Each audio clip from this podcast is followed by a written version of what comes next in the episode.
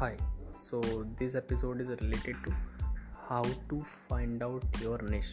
अपने निश को कैसे फाइंड आउट किया जाए? आपको आप क्लियर हो गए उस चीज़ में कि हाँ मुझे इंस्टाग्राम पेज बनाना है फेसबुक पेज बनाना है बट आपको आइडिया ही नहीं है मैं किस कैटेगरी में पेज बनाऊँ।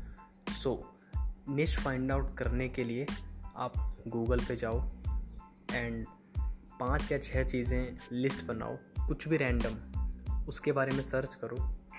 उसके बाद अगर आपको कोई चीज़ अट्रैक्ट करती है तो माइट हैपन के वो चीज़ आपका इंटरेस्ट है ओके एंड देन आप उसके पॉजिटिव एंड नेगेटिव भी ट्राई करो।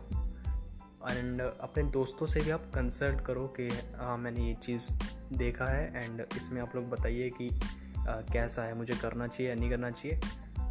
उसके बेसिस पे फिर आप डिसाइड करो कि yes I can do this thing हाँ मैं लॉन्ग टर्म तक इस चीज़ को कर सकता हूँ।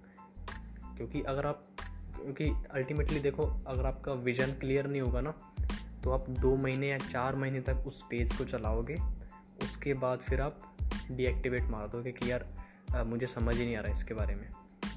तो अगर आपको ऐसा करना है तो इट्स योर चॉइस बट अगर ऐसा नहीं बनना आपको तो पहले ही अपना विज़न क्लियर रखिए एंड पहले ही अपने आप को एक इंटरेस्ट वाला टॉपिक दीजिए कि हाँ मुझे ये चीज़ करना है तो मुझे अपने इंटरेस्ट ऑफ़ टॉपिक पता है कि मुझे क्या करना है ओके okay?